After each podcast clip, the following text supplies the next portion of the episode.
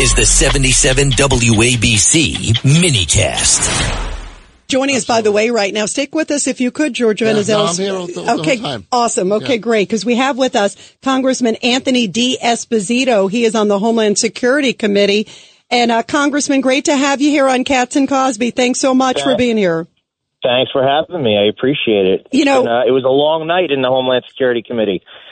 Yeah, it was what, well, like 1 a.m., right? When you finally, uh, the guys Yes. finally passed the articles of Yeah, impeachment close- against Mayorkas. two- yeah, closer to 2 a.m. We spent uh, from 10 a.m., you know, listening to Democrats uh, lecture us and explain to us as to why Mayorkas is doing, uh, in their words, a, uh, a great job in securing our southern border. Uh, it was actually like we were living in a, in, an, in a fantasy world.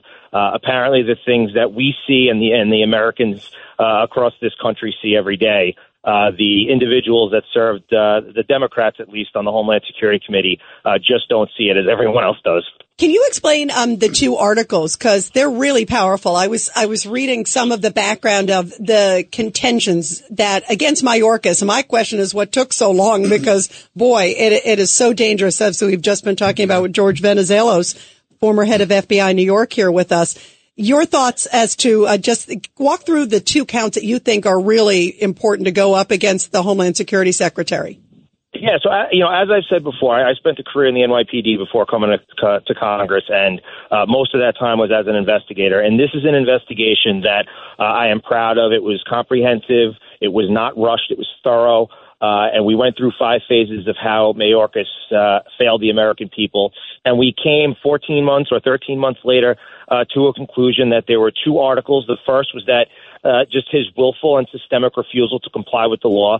Uh, he repeatedly violated laws enacted by Congress regarding uh, immigration and border security. He refused to obey the law. It's not only a, a, an offense against separation of powers in the Constitution, but it also threatens our national security and, and clearly has had a dire impact on communities across this country. I mean, a perfect example is the fact that New York City is thousands of miles away from the southern border, uh, and it's had a dramatic effect. The second, uh, Article 2, was the breach of the public trust. I mean, it is crystal clear, uh, without question, that Mayorkas has knowingly made false statements and knowingly obstructed lawful oversight of the Department of Homeland Security uh, to, you know, to make sure that uh, he didn't have to, to comply with the law. I mean, he just refused. And I think what's most important about both of these articles and what was convincing to me as to why he should be impeached is that there was intent.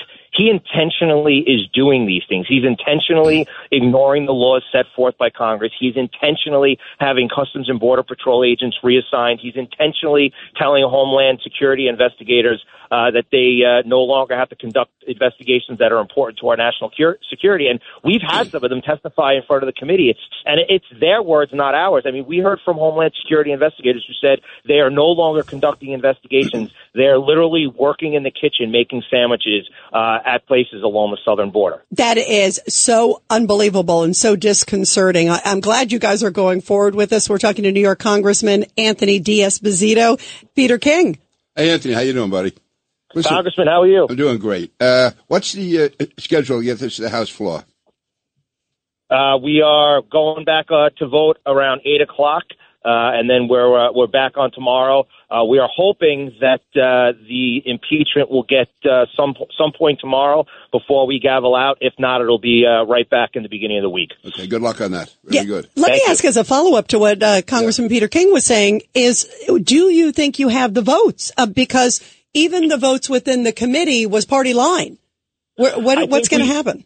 I, I think we do. I think that this has come to a situation where um, there are uh, individuals across this country um, that uh, this this is no longer a partisan issue. It's not a Democrat issue. It's not a Republican issue. This is an American issue. And when you look at polls, uh, which we do often, and, and I know Pete uh, Congressman King will agree because we've been looking at polls recently regard to the special election in the in the third congressional district, where now uh, border security and immigration has become the number one issue in that race. And it's it's become the number one issue, not in a community uh, that's anywhere near the southern border. It's because every state, every city has become a border state and a border city, and this is what is at the top of the minds of the American people. And I think that we're going to have representatives that have seen the disaster that Mayorkas and Biden have created at our southern border, and they realize that the people who sent them to Congress, uh, they're not looking for them to vote in a partisan fashion. They're looking for them to vote in the best interest of their family and the security of this nation. I mean, the fact that we've had almost 9 million encounters uh, since Joe Biden has, has taken office. We have, you know, close to 1.8 million known gotaways that have come across our southern border, and that's in addition to the countless gotaways that we have no, that we know nothing about. We don't know where they are. We don't know what they're doing. We don't know who they're associating with.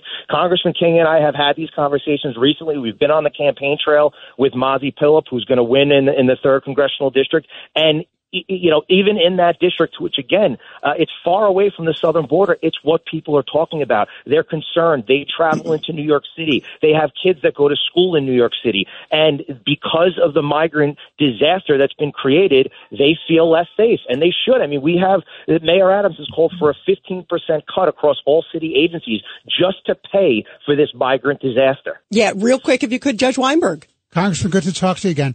Yeah, I agree with you that the population of the citizens of this country want border enforcement. And I agree with you as a matter of law and conduct that this secretary has failed as an obligation, has lied to Congress and has tried to obstruct. The problem is everything in Washington, as I look at it, is now a partisan vote. Are you confident you get some Democrats to side with you on this very, very important vote to protect our country? I would hope so because I think that they represent districts who are, are waiting for them uh, to make the decision that's in the best interest of the American people. You know, uh, we we always don't uh, votes that are cast, uh, especially someone like me who represents a district where uh, you know Joe Biden won my district in 2020 uh, by 16 points, and when people, uh, especially across the aisle, and, and the media has tried to say, well, this is a completely partisan hit job. Um, if it was a partisan hit job, somebody from a district that Joe Biden won by that many points probably wouldn't be in support of it. I'm in support of it because it's the right thing to do. I'm in support of it because the Homeland Security Bravo. Committee has conducted an excellent investigation, and I'm in support of it because Secretary Mayorkas doesn't deserve and doesn't have the right to to be the Secretary of Homeland Security. Every day when he wakes up, from the moment he lays his head on his pillow, he should be working nonstop to keep this great country safe, and he is not, and he deserves to go. Well, bravo for fighting the good fight for all Americans and keeping us safe. Uh, Congressman Anthony D'Esposito, great to have you here on the show. Thank you. Keep us posted, Thank please, as this goes through. Thank you. Congressman King, I'll see you on the campaign trail. I, I should be out there. If, if not on the third change, I'm tired of looking at you. Everywhere we go, we're both with each other.